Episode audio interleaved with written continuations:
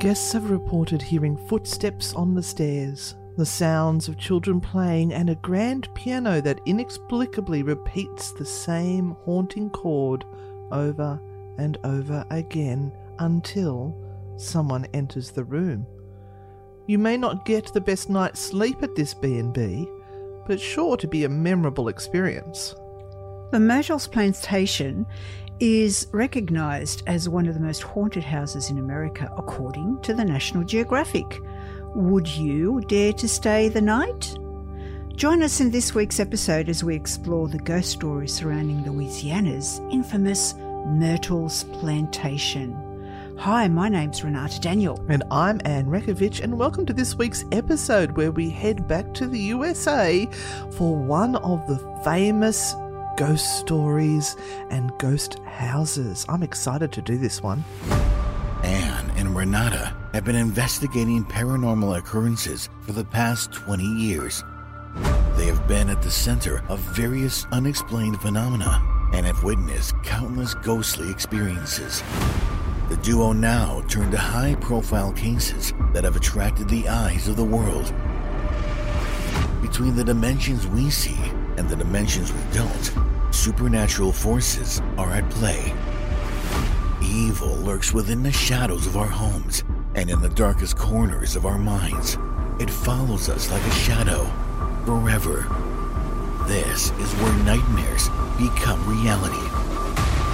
This is True Hauntings. First, let me say that this was truly an amazing experience. Me and my boyfriend stayed here a few months back, in the beginning of September, right after Labor Day. It was a spontaneous trip as we were road tripping through the southern US and both have a love for the paranormal. We found the recommendation for this place online through a number of different websites and decided to take the plunge. The staff was incredible. We had an amazing tour with Abby, creepy and informative, allowed us to explore the grounds unchecked, and when we needed them, they were there to answer any questions we might have. That is until the shifts end and the night begins. We were the only people staying overnight, in addition to one other couple, coincidentally stationed right next door to our Oleander room. After most of the staff head out, we stumbled to the bar to exchange stories with one another, and the amazing bartender who served us, and the owner of the plantation, drinks until we were ready to leave. After exchanging numerous stories, the four of us set out on a night of ghost hunting. See, the couple that we were staying with, this is a few months back now, were amateur ghost hunters with electromagnetic gadgets and whatnots. We roamed the outskirts of the grounds without anyone to stop us, taking readings and pictures and whatever we could.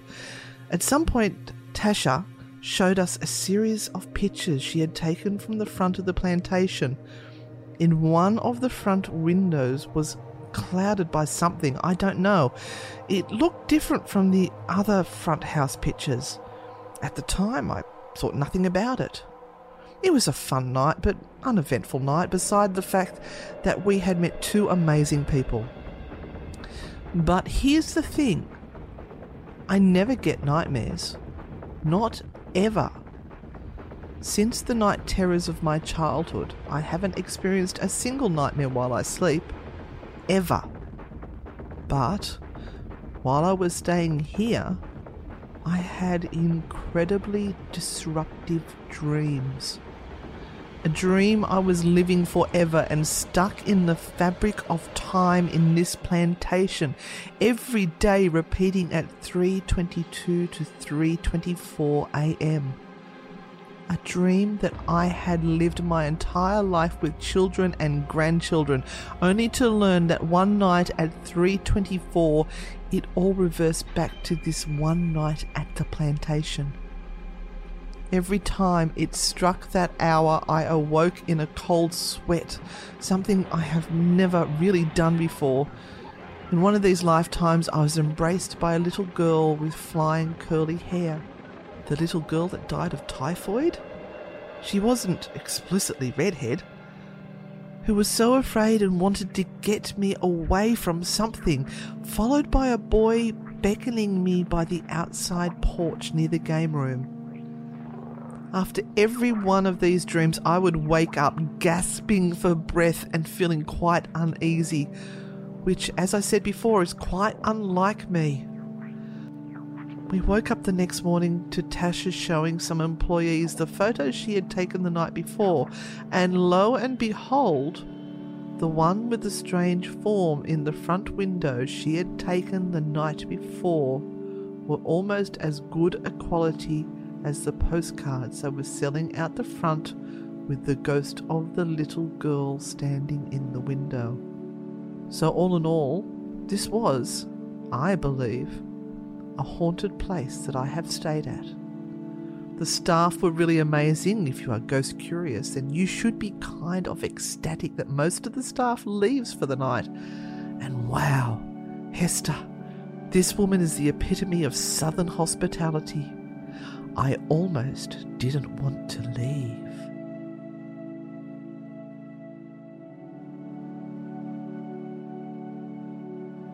And our soundscape today comes from TripAdvisor. Would you believe? That was Korak118 wrote a a review back in January 2016.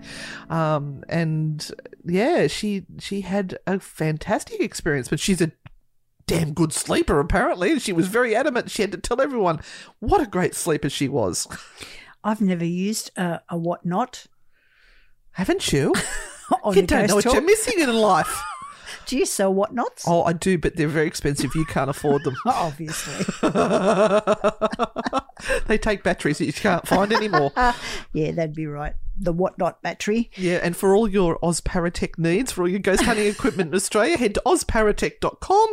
That's O Z P A R A T E C H. I will take any opportunity to have a plug. Absolutely. Let's go for it. Now, I'm going to dip a little bit into the history of myrtles. The Myrtles plantation was actually constructed by a gentleman called David Bradford all the way back in 1794. That's about the very first years that Australia was. Um, In 1776 was Yeah. discovered. well, it's always been here, but by by Captain Cook. Oh my god. Oh, look at that! Oh, I just went, oh, and it just appeared. It was never there before. it's never been. Or shall I do, shall I say Australia was dis- discovered by the disruptive white man? yeah, yeah, yeah. Um, right. Meanwhile, reset, go again. 1794 and since that time has allegedly it's been the scene of 10 murders at least Oh wow, did you know that I did. So bradford was so much death, i know. Violence. yep. Oh boy. So bradford was actually one of five children born um, to irish immigrants in america. And in 1777 he actually purchased a tract of land and a small stone house near washington county pennsylvania. Now he became a successful attorney and a businessman and Deputy Attorney General for the county. And he married Elizabeth Porter in 1785 and they started a family. Now, his family and his business grew, and Bradford decided that he needed a larger home, and so he built one in the town of Washington. Now, the house became really well known in the region for its size and for the craftsmanship that went into making the house, especially with a mahogany staircase and woodwork that was imported from England. So this bloke had a bit of money. You had a bit of dosh, huh? Mm. And so many of the items in the house were transported from the East Coast and over the Pennsylvania mountains at great expense. That would have been a job and a Oh, half. yeah. Yep. So he he wanted to show his importance in the world, absolutely. And he used to use his front parlor as an office, and this is where he would meet clients. But Unfortunately, he wasn't to spend an enjoyable long time in the house because in October 1794, he had to flee and leave his family behind because he became involved in the infamous Whiskey Rebellion. Ooh. And you know what the Whiskey Rebellion was? Oh, about whiskey? Yeah. Oh, it must be clever. The government was a little bit short of money and they decided to tax whiskey. How dare they? there was a revolt. What's the tax in, on alcohol in Australia today? It's like 600% or something. It became revolting. Oh, I look. This is one thing I'm jealous of. You go to America, you can buy a bottle of vodka for seven dollars. Over here, it's seventy. Yeah. Not that I buy vodka a lot, but Yes. Uh, and so he had to leave and leave his family behind. And apparently, George Washington, who was the president at the time, placed a price on his head because he had uh, a large role in that affair. Now, after leaving Washington, Bradford first went to Pittsburgh and he eventually settled in or at the Bayou Sara near what is now St. Francisville, Louisiana. He there purchased 600 acres of land, again, money allowing him to do that. That's a fair bit of land there, uh, and built a modest eight room home near Baton Rouge, which he called Laurel Grove. Now, he lived there alone until 1799, and then he received a pardon um, for his role in the Whiskey Rebellion from the new president, John Adams.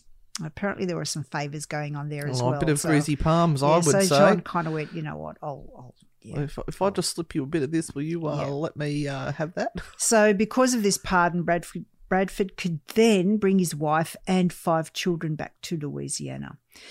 He continued to take students who studied law with him, and one of them was a gentleman called Clark Woodruff. And Clark Woodruff not only earned a law degree, but also he married his teacher's daughter, Sarah Matilda. Now, Clark Woodruff he was born in Litchfield County, Connecticut in August 1791. And his father was a farmer, but he had grander plans for himself, so he ended up in ba- Bayou Sara as well. He began his studies with Judge David Bradford, and he earned his degree, but he also fell in love with Bradford's daughter, the lovely Sarah. No wonder he was studying. Mm.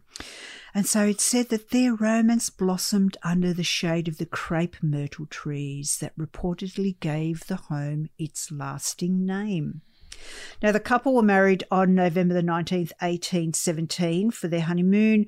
Woodruff took his new bride to the Hermitage, the Tennessee home of his friend Andrew Jackson. So Ah. another name drop there. Mm-mm. Now, after the death of David Bradford, Woodruff managed Laurel Grove for his mother in law Elizabeth.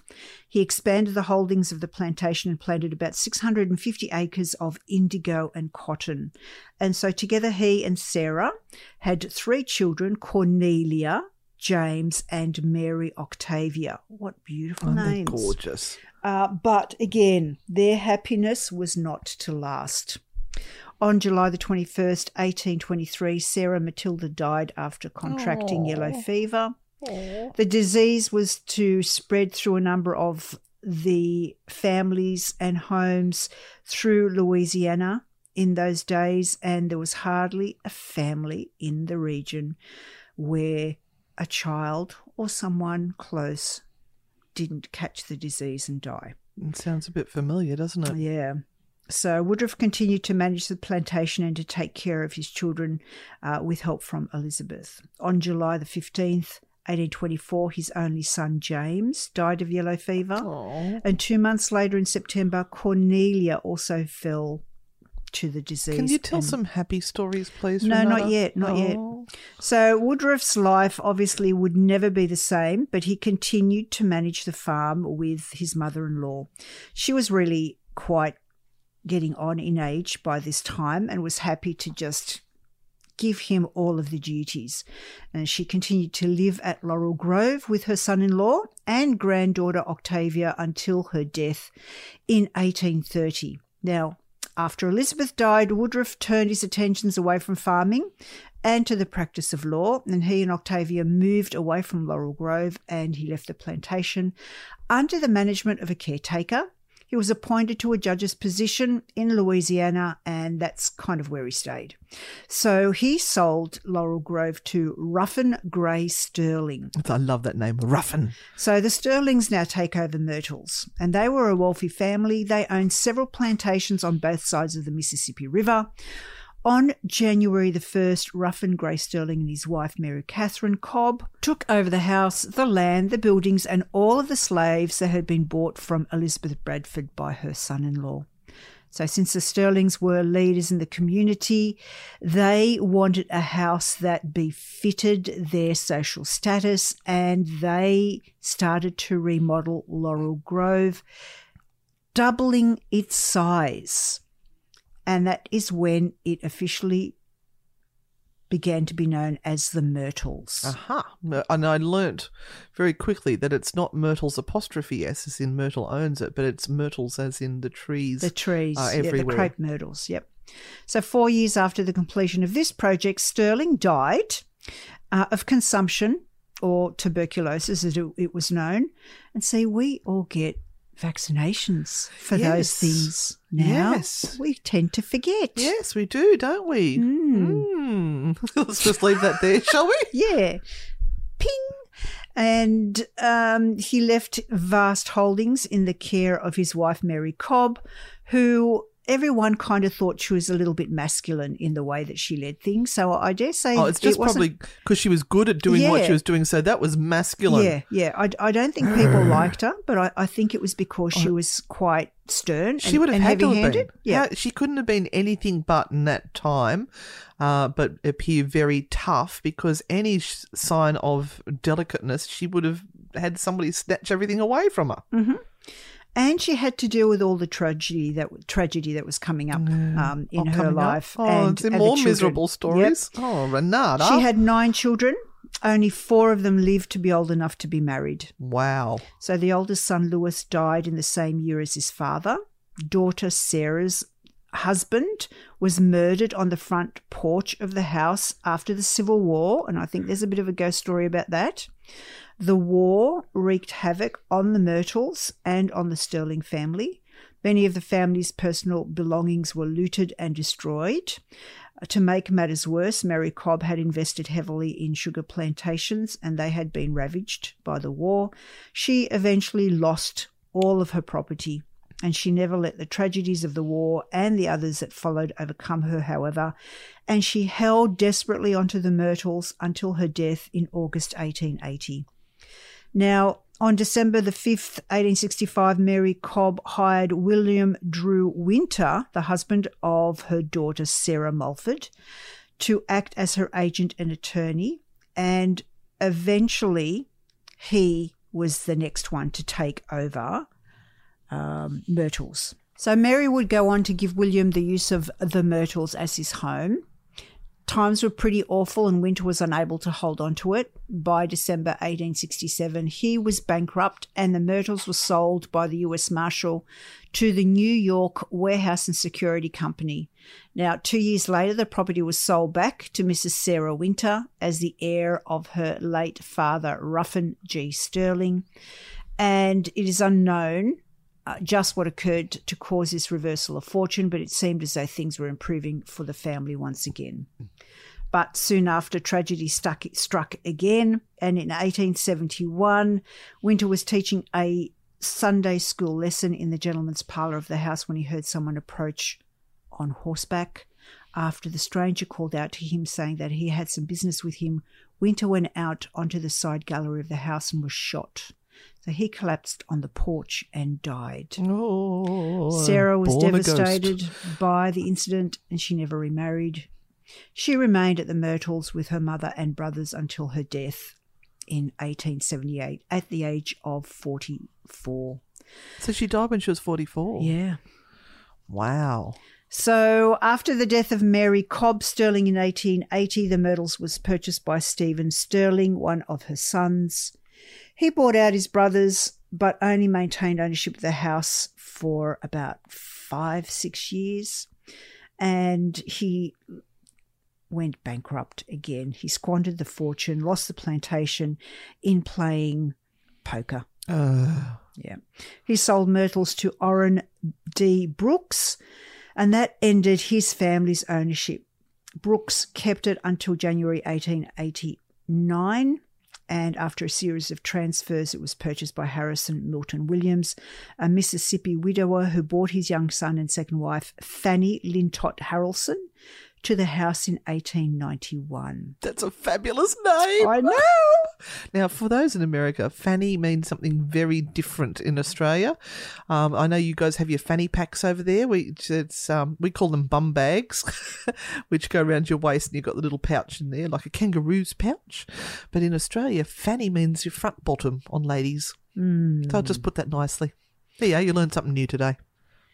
So Milton Williams actually went as uh, in the Civil War as a 15 year old to be a Confederate cavalry courier.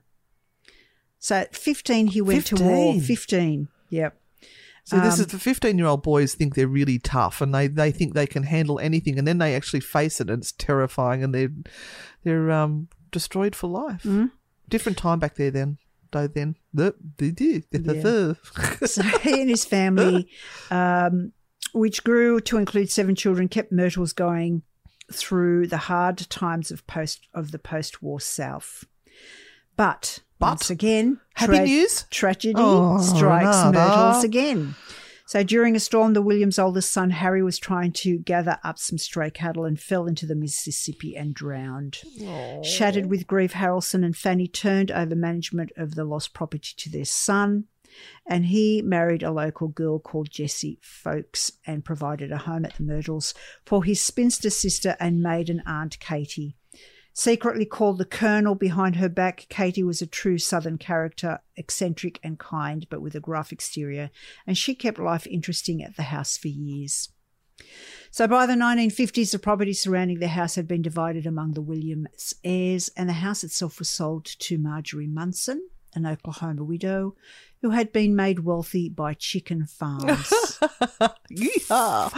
It was at this point, they say, that the ghost stories of the house began. mm-hmm. They started innocently enough, but soon what may have been real life ghostly incur- occurrences took on a life of their own. Now, don't you cross over into my No, territory, see, woman. See, look, my notes say stop. Oh, it here. does. It does. that information comes from the fabulous Troy Taylor, who has been around around forever yeah, and is such a wealth of knowledge when it comes to information. he's about great on his hunting. history Yeah. as So well. thank you, Troy Taylor. And I have to say thank you to Troy Taylor as well because I discovered I did all my notes and thinking there's just something missing. I need something more. So I typed in a few more different variations and s- discovered his page and went, oh, yes, Mhm. bingo. Here we go. I like a bit of controversy. All right, so I'm going to start back even further than, Than when it was the Laurels. And apparently, before it was um, that place, it had been pre- previously the site of the Tunica native settlement, hmm and a large portion of the land immediately adjacent to the house had been a burial ground for the original hab- inhabitants. hmm Now, I went digging around trying to find more information on that. Can't find anything anywhere. It was only mentioned in one thing, so I can't verify that. Mm-hmm. But why is it these places are always built on an, uh, Mm-hmm. a burial ground? Ooh. Anyway, and as you said, there has allegedly been 10 murders on the property. Yes. Place of death and horror. Uh, and uh, again, as you said, the paranormal activity. Now, they say the activity kicked off in the 1970s, mm-hmm. but there is reports that it goes back to the 1950s as well. But what happened in the 1970s? Someone else bought the house. No, satanic panic. Oh, So once again, we find a lot of Right. these stories that we're covering go back to that time frame, Yes. and that's when the ghost stories explode That's true. because all of a sudden people are looking for them. yes. Today's episode is brought to you by BetterHelp. What's the first thing that you'd do if, say, you had an extra hour in your day? Would you go for a run? Maybe take a nap, read a book, or just show up for a friend? A lot of us spend our lives wishing we had more time. And the question is time for what? If time was unlimited, how would you use it? The best way to squeeze that special thing into your schedule is to know what's important to you and make it a priority. Therapy can help you find what matters to you so you can do more of it. If you're like me, you think, I can get through a lot. And we can. We're a resilient species. However, there are times that we need to reach out that hand and get a little help from somewhere else. That's what I did with BetterHelp. When I reached that limit and I realized things were getting a little bit out of control, instead of taking it out on my family or taking it out on myself, I just decided to reach out and get the help that I deserve. So if you're thinking of starting therapy, give BetterHelp a try. It's entirely online and it's designed to be convenient, flexible, and suited to your schedule. Just fill out a brief questionnaire to get matched with a licensed therapist and switch therapists at any time for no additional charge. Learn to make time for what makes you happy, my darklings. Get BetterHelp. Visit betterhelp.com slash p60. Do that today. You're going to get 10% off your first month. That's betterhelp, H-E-L-P H E L P dot com slash p60. It's time to take control of your life. Dave's here rooting you on, and if I can do this, you can do this. Let's do this together betterhelp.com slash p60. There's a link for it on today's program guide. So there is a very famous ghost story and a famous picture that goes with it, right? This is the ghost of Chloe. Mm-hmm. Now she was supposedly one of the house slaves uh, during the Woodruff's time, and uh, they they claim that uh, the Woodruff, the owner, was very cruel and raped his his um, slaves and treated them poorly. Mm-hmm. So, what Chloe used to try to do to protect herself from the abuse is that she would try to eavesdrop in on Woodruff's conversations with his family so she could change her behavior to not upset him or to tell him what he wants to hear, which is a very clever thing to do. Mm-hmm. But she got caught mm-hmm. eavesdropping. So he then, uh, as punishment, disfigured her mm-hmm. to make her look ugly so nobody else would ever want her by cutting off her ear. Uh, she used to hide that though by wrapping a green turban around her head so it would be down one side so you couldn't see that her ear was missing. Uh, but Chloe wasn't going to let it slip past, and mm-hmm. she made plans for revenge. Revenge. On the ninth birthday of Woodruff's daughter, Chloe placed poisonous oleander leaves in the birthday cake. Oh. Now, she her plan was to poison Mrs. Woodruff and the children she didn't want to murder them. That mm-hmm. was not the whole idea. She actually wanted to just make them sick so she could nurse them back to health and that they would then look at her as the hero mm-hmm. for saving their children and, and the wife. Mm-hmm. Uh, in the South, local healers were amongst the most respected from the community, and if Chloe could heal the family, she would be safe from the harsh reality of working in the fields because she got sent back out to work in the fields once he disfigured her. Mm-hmm. Tragically, though, there is tragedy. the dosage was lethal and ended up killing Mrs. Woodruff and her two children. After word spread of her actions on the plantation, the other slaves were the ones who took revenge, and they hanged Chloe by the neck for everyone to witness until the life drained from her body. She was then weighed down with rocks and thrown into the Mississippi River. Right. Now, a lot of this information came from hauntedwalks.com. Now, there were various stories or versions of this story. Uh, but I sort of pulled together what was the most common threads that I could uh, get there. Now, there is a famous photograph of Chloe. Uh-huh. I'm just looking at my notes and it kind of doesn't fit. But anyway, oh, don't shush. Might... Back off, okay. woman. Right. This is okay. my segment. No, no, You've I'm had just, your chance. I'm just saying that. Yeah. just, just, shush, shush, okay. Shush. All right. She always likes to try to get in on my bits because she knows my bits are just fabulous. Um, all right, so this photograph was actually photographs that were taken for insurance purposes. So they had to photograph the buildings and the site to show what state the buildings were in to cover them for insurance. So if anything went wrong, they could go back and say, well, this is what the building looked like to start with. yep. In one of these photos, there is allegedly a ghost image of a young woman wearing a turban standing between the old plantation kitchen and the rear of Myrtle's house. Uh, now there there is a figure there, and we'll get um, Christy to pop a photo of that up there on the True Hauntings page on Facebook, so that you can have a look for yourself. It's blurry. It's the, like a shadow figure. Yes, it could look like uh, a a woman that may have a turban on, but Yeah. there's certainly no details to it. Yeah. They have had that picture um, scrutinized. Yes, digitally analysed. Yep. And they do say that the um, dimensions do fit that of a human being. Yep, yep, and it, that the original photograph has not been tampered with, so it's a it's a real photo of something. But apparently, uh, the ghost of Chloe likes to turn up on quite a few photos and likes to interact with people around Myrtles. Uh, there's lots of uh, photos and. Um, problems with their cameras and a lot of the other ghosts will come and, and play along as well the people find their cameras don't work their cell phones work other detecting ghost detecting devices don't work um Whatnots don't work. yeah, whatnots, whatnots are just not good there. They just don't work at all. Uh, but it seems that the spirits actually enjoy the encounters with the living at Myrtles. Oh, yeah. Okay. All right, we're going to move on. So we're Hey, doing I, a. I will debunk at the okay, end. All right. Okay. Okay. I have I've built Okay. this out so we've got Okay, a, all a climax, Renata. okay. All right. I like to have a climax occasionally. All right.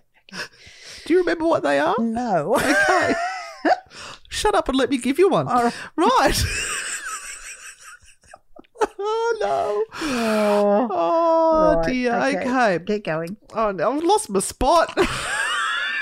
Look, it's right. there. William. It's William, right there. William There, Drew there. Winter. Right now we're on to William Drew Winter, Mm-hmm. um, and you mentioned him, son-in-law of the Stirlings. Uh, so the story goes that he was shot in 1871. Now I'll, It's I'll a painful place. it's just a place. Well, I mean, it is really. Um, so he was shot at point blank range on the port. Now, uh, the port porch, the port. I'm thinking alcohol again. I've got the vodka in the port. I'm going to make a cocktail. Um, so I'm going to read you the stories that I found. Yes. Right. Okay. He Yes. retreated into the home and staggered up the stairs to eventually die in the arms of his wife. And don't you dare start looking through your papers. The sound of his strong and forceful stomp still linger in their home today as visitors report hearing heavy footsteps from empty staircases.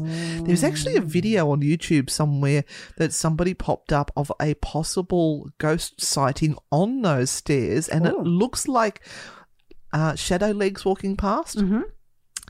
But I'm sure that it's a door closing somewhere where the light gets cut off. So, you know, when your light angle changes, it makes the shadows move. Yep. Because they've got the banister and the, the rails going up the banister. Um, I'm sure that's what it is. But check it out. We might see if we can find that and put it up on the True Hauntings Facebook page as well. Uh, now, there is a haunted mirror according to hauntedwalks.com. One of the most disturbing paranormal reports occurs inside the home. In the grand hallway, there is an antique mirror just outside of the dining room. The visitors report seeing Woodruff's children appear in the mirror, those poor murdered little souls, uh, near the room where they were poisoned. Oh, darlings. Our researcher noted that each time the mirror is replaced or resilvered, the same handprint reappears, as if they refuse to be ignored. It? That's that's sad. Now we do have some other ghost stories, Yeah, right? yeah. We've got, um, of course, the piano that plays chords. I really couldn't find much on that either, Mm-hmm, but apparently there's a piano that plays chords and stops when you walk into the room. Yeah. There are some visitors that claim to see two small girls with blonde hair peeking through windows and appearing around bedsides. Mm-hmm. The girls are often heard and seen playing on the veranda that wraps around the home. Uh, another amusing claim of ghostly activity is that somebody likes to mess up their beds. I'd be slapping that ghost if I've just made a bed, which is a rare occurrence to start with, and they go and ruffle up my bed. I would be having words. I would be getting that exorcism happening. That's true. And we all know how well they work. Um, so, uh, yeah, they say that the bed's uh, mas- uh, messed up, uh, but that another ghost, most likely a maid, follows behind this playful ghost to smooth out the wrinkles. Oh. So, isn't it amazing? You can walk into your room and look at your bed and go, I bet that ghost ruffled my bed and then that other ghost smoothed it out. because it doesn't look any different from when I left. That's that, true. That, that um, housemaid ghost is just wonderful. Is there a chocolate on the bed? Though? now that's the sort of ghost I'd keep. All right. Uh, now, the other visitors to Myrtle's plantation have claimed to see Confederate soldiers throughout the property. Uh, one male apparition tells visitors to stay away. Mm-hmm. Now, there's some other odd reports, and I tried really hard to find more information on these ghosts. Mm-hmm. Couldn't find it anywhere, and, and some of the things I typed in, I'm really sad that I did type it in because it brought up things that I really didn't want to look at. we get desperate after a couple of hours. yeah, so a ballet dancer wearing a black tutu. Oh, Why would there be a ballet dancer in a black tutu? Oh, now there is another one of a woman practicing voodoo and chanting. of course there would be. Mm-hmm. Yes. Mhm. But the most logical. interesting claim, and this is the one that I'm really sad that I tried to type this into Google, Uh-huh. was a beautiful naked Indian woman hanging around the gazebo. Do not type in beautiful naked Indian woman hanging around gazebo into your Google search engine, please. You know what's going to happen now.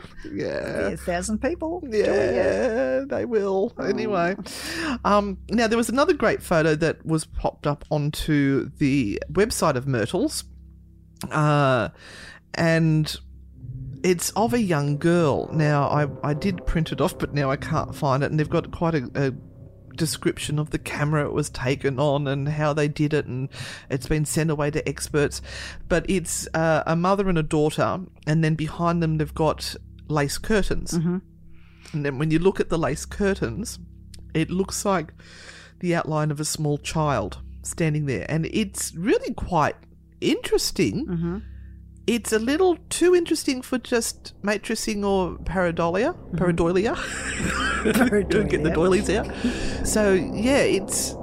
I don't know. The details are just too, Too- much. It actually reminds me of the photo that I got of at Monte Cristo Yeah. if it had been if they had been standing in front of a lace curtain mm-hmm. then yeah so i will find that one and pop it up as well uh, and the, the photograph continues to travel the world, being thoroughly researched but still without explanation. They call it Ghost Girl. How's that for original? Now, the Frances Kermeen Myers, uh, Frances and James were only in their early 20s when they purchased the Myrtles. Did we mention them in the, the history? No. Didn't go that far. Okay, so this is a fairly recent owners. They've it only just sold it not long ago to someone else. So she wrote a book called The Myrtles Plantation. Oh, how's that great? Uh, and she she tells us some of the experiences that she had. So it's apparently they were just cruising by in a boat. They saw it and went, "Oh, let's buy that. It's for sale." They didn't know the story. They didn't know the history. They just bought it H- How do you do that? with your pocket money, of course. We don't know about that sort of thing. No. Anyway, uh, so they claim they knew nothing about the history of the house. She lived in the property for 10 years and documented her personal experiences, uh, which basically seems to match what other people have said. Uh, including random footsteps on the stairs, lights that would go on and off without explanation, children crying, rattling doorknobs, and a presence when no human was in the vicinity. She also stated that a black woman in a green turban came toward her and that her hand actually passed through the ghostly figure, which caused it to fade away entirely. She reported that this was just one of nine different ghosts, she says nine, that have been sighted on the property. During her time as the owner, she claimed that more than 1,000 reports were given to her from guests. My goodness. Yep, most similar to her own experiences, but a few others, such as a bed floating off the ground. Wow. I want that room. yes. Oh, um, have been reported. Now we move to the latest owners, which is Teeta Moss, who is an opal- Opelousas. Uh, uh, not an Appaloosa, is it? A horse? Op- Opaloosa. Oh, I'm sorry. Just step away from so that. she's a native of the, the area. Right. Um, and her and her husband John Moss own it, purchasing it from Frances and James. Now they did know that Myrtles was haunted, though. I truly believe she thought when she was buying it, she thought it's just a marketing scheme to sell a haunted Mm-hmm. plantation because it's going to bring people in, and it does. It brings people from all around the world, including sure us. does. Sure does. Um, so for the first seven years, the couple and their two sons lived on the top floor of the mansion, while the bottom continued to be a bed and breakfast for a travelling guests. Teeta said it, that it was less than two weeks into their new life, she experienced her first taste of the supernatural when a ghost called out her name in her husband's voice. Mm. So we've got a bit of a mimic happening there. Her husband was not on the property at the time. Oh, okay. Yep. So her friend, she called in a friend, a supernatural expert, Mary Jo McKay, uh, and explained that the spirits were wel- welcoming her using a voice she was comfortable in hearing. Isn't that a lovely thing to do instead of frightening people saying it's a demon imitating your husband? No, it's the spirits of the land welcoming you. Thank you, Mary Jo McKay. Uh, the next thing, the same thing occurred, uh, but this time it was the voice of a childhood friend. Mm-hmm. But eventually, she had an experience that she was very thankful and she knew that she was being protected by the spirits of the Myrtles plantation. It was 1993. My youngest son, Morgan, was 10 and a half months old and in the care of his nanny, sleeping in an antique bed with iron railings. I was in my office typing the menu for the for the day for our restaurant. She said, in this Lauren Book Hall raspy voice, I heard, "Check your baby."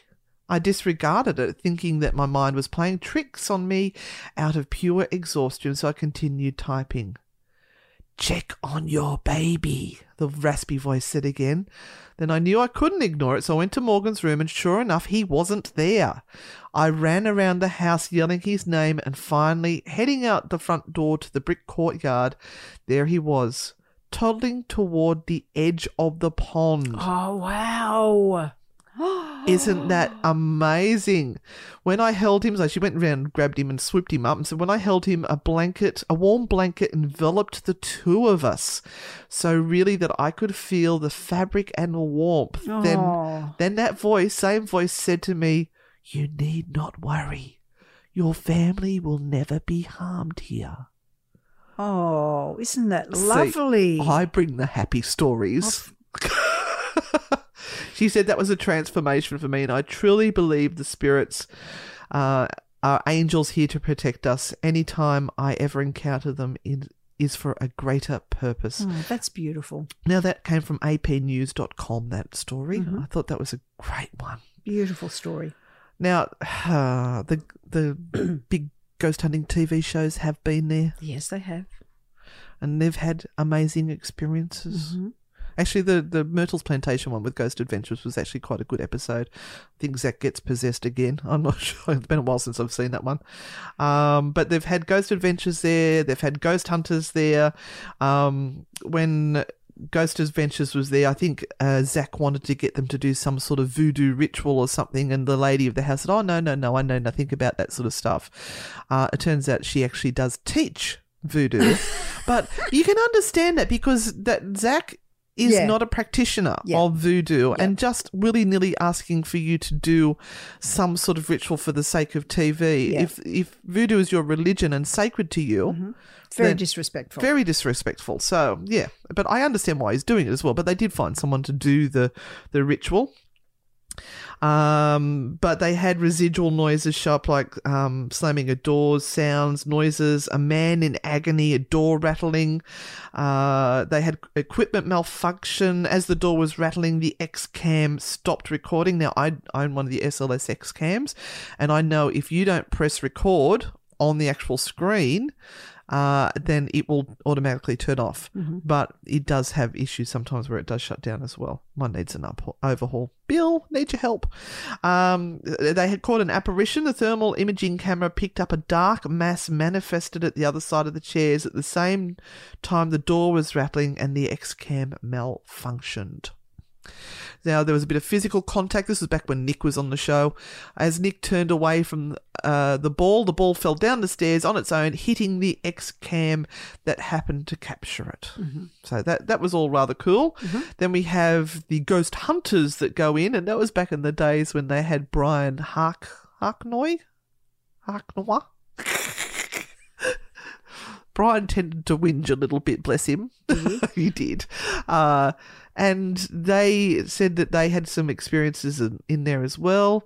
Uh, second floor, Grant and Jason investigated the staircase with thermal imaging cameras and immediately see a see through green flash through the screen. So that could have been a flash outside that could have made the thermal camera arc up.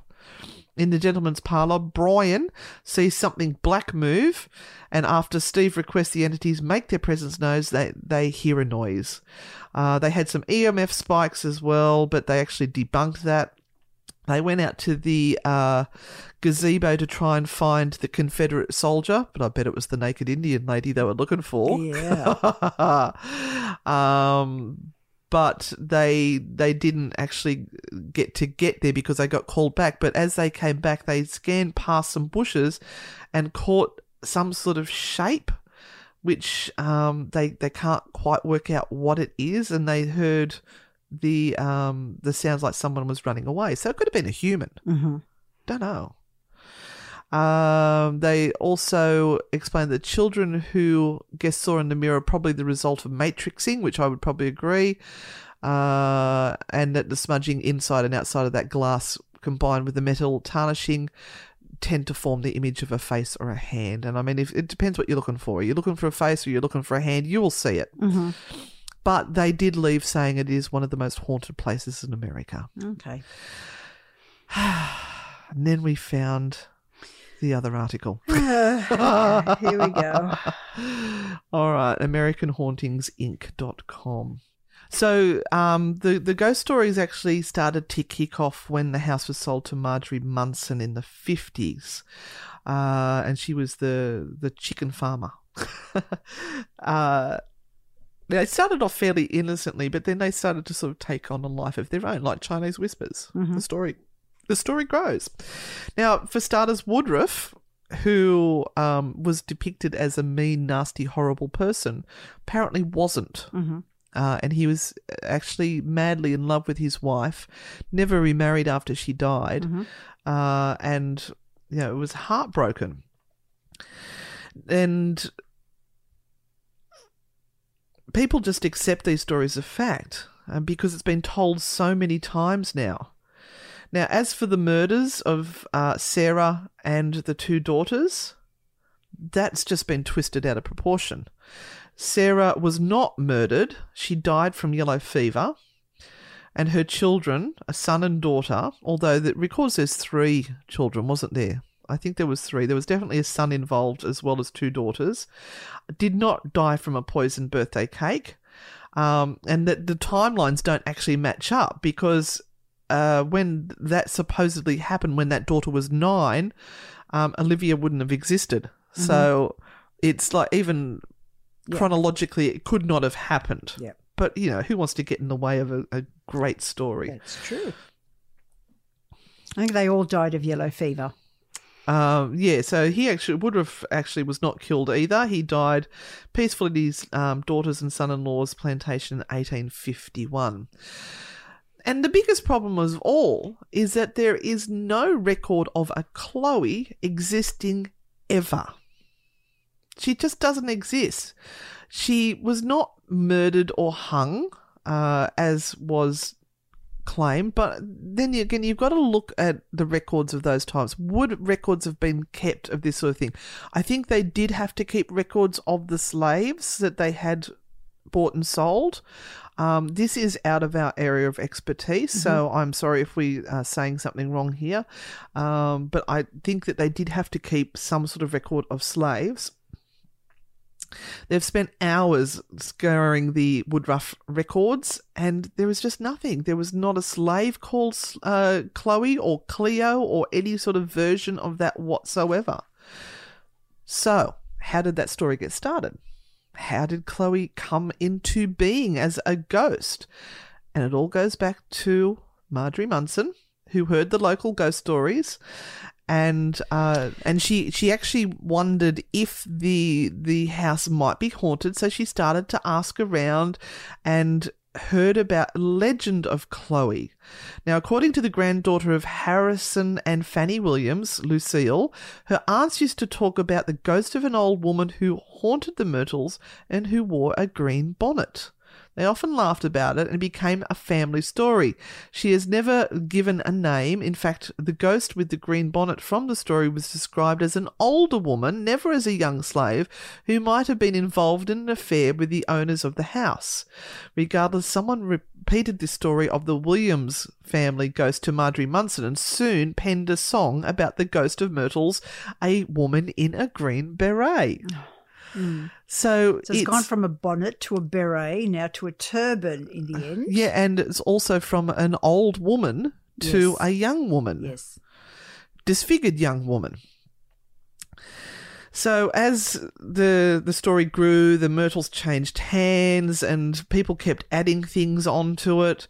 Uh, and during the um, ownership of Arlen Deasy and Mr. and Mrs. Robert F. Ward, the the story about the poison and the murders and the severed ear started to creep in, uh, and it's just been passed on by word of mouth. It's there is no basis to it at all, which makes me really sad. So then the the Myers get hold of the place. They were coming through on a riverboat, just decided to purchase it, uh, and they took it to the magazines. And the stories of the ghosts of Myrtle started to appear in magazines and books, and received a warm reception from ghost enthusiasts throughout the world. Um, the house appeared in November 1980 in an issue of Life magazine, uh, and a book came out about the house. Uh, it, it's just taken these stories and turned it into a business, Yeah. basically. Yeah. So then the television crews started turning up as well, and the story started to change a little bit. Uh, and then we had like the 10 or 11 murders on the property. But there is actually only one murder, Yeah. one Yep. that is documented. hmm And he was killed out on the front porch. Yeah. And he actually died on the front porch. Yes. He died. He got shot, and he died on the spot. The whoever did it took off. They never actually got to work out Who did who it. did it. Mhm. So it's an unsolved murder to this day. They've got speculations that it was something to do with gambling debts or something like that, but nobody really knows. Yeah, and the story is that he goes back into the house because uh, the the haunting on the stairs, Yeah, where they Yep. talk about him dying on the stairs in the arms of the beloved wife. the beloved wife. Yep. Now, in I, I I actually read a lot of books when I was um, researching this. So the books I uh, sort of took a look at was a, a Haunted History of Louisiana Plantations by Cheryl H. White and Ryan Smith, Haunted Louisiana by Sarah Ashley, Haunted Plantations of the South, Darren Gray. Now that last one, I was a little bit mortified when I read the opening statement on that one because it said history tells us at least 10 murders have occurred on the grounds the most famous being the story of chloe. History tells us. Hmm no history does not tell us that at all actually. If you look at the history it says no there was one murder. How can you make a big sweeping statement like that? Mm-hmm.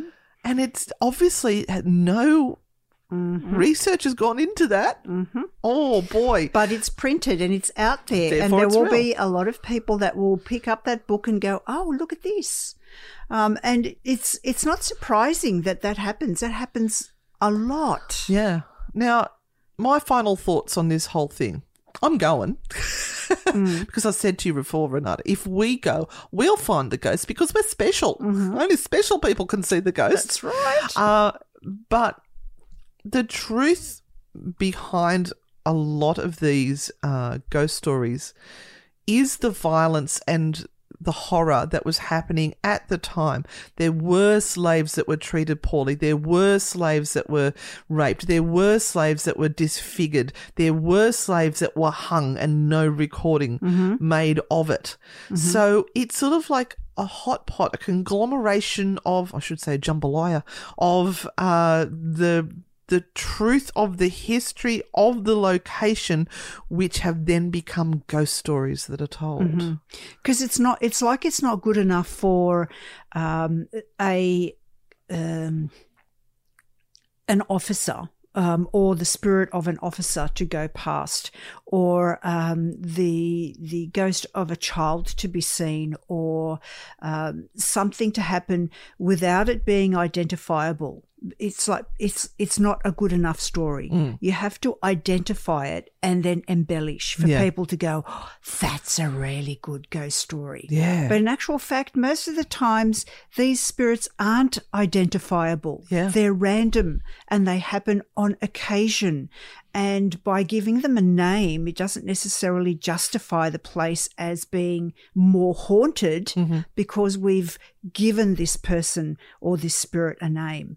Um, it may have absolutely nothing to do or not be real, but yet there are other spirits there that people encounter, and obviously people do encounter spirits there because there's lots of stories, just not the ones that are made up. Yeah, and uh, their people are making their experiences fit the stories that have been told. Yeah. Um, they they see something go past them out of the corner of their eye. Oh, that must have been Chloe. Mm-hmm. They haven't actually seen a green turban or a, a, a lady uh, with a disfigurement. They've Mm-hmm. just seen a shadow go. Oh, that's Chloe. Yep. So they're they're feeding into it. But um, would it be haunted? I reckon it would. Uh, I reckon it would, just because it is where it is. It's got a long history. Uh, lots of death did occur at the Yeah, house. and a lot of sadness. lots of sadness, um, turmoil around the area. Certainly, it is a, a magnet, Yeah. but um, whether it's haunted by the spirits that it's known to have, uh, I don't think so. Yeah, I don't think so either, but I would definitely say there's something going on there, and we need to go and investigate, Renata, And we shall. and we shall. So, thank you for joining us for this week's episode of True Hauntings podcast. I hope you've enjoyed it. We need some of you beautiful people to leave some great reviews for us. If you're on iTunes, or you can even just go over to iTunes and leave a review for us, we would really appreciate it. Don't forget to join us on our True Hauntings Facebook page. It's, I think it's a group. Uh, and also on our YouTube channel, we've got a great new YouTube little series going up called Anne and Renata's Misadventures. Uh, as, So uh, much fun. as- it's- if you want some laughs, head over there, subscribe to that, watch our videos, give them a thumbs up, and you'll have a ball, I swear. But, ladies and gentlemen, It's, time. See you on the dark, side. Thank you for listening to this episode of True Hauntings. If you like the show, give us a five star rating and leave a review. Subscribe on Apple Podcasts, Spotify, or wherever you're listening right now. For more on Anne and Renata, follow at Anne and Renata on Facebook, Instagram, TikTok, and YouTube.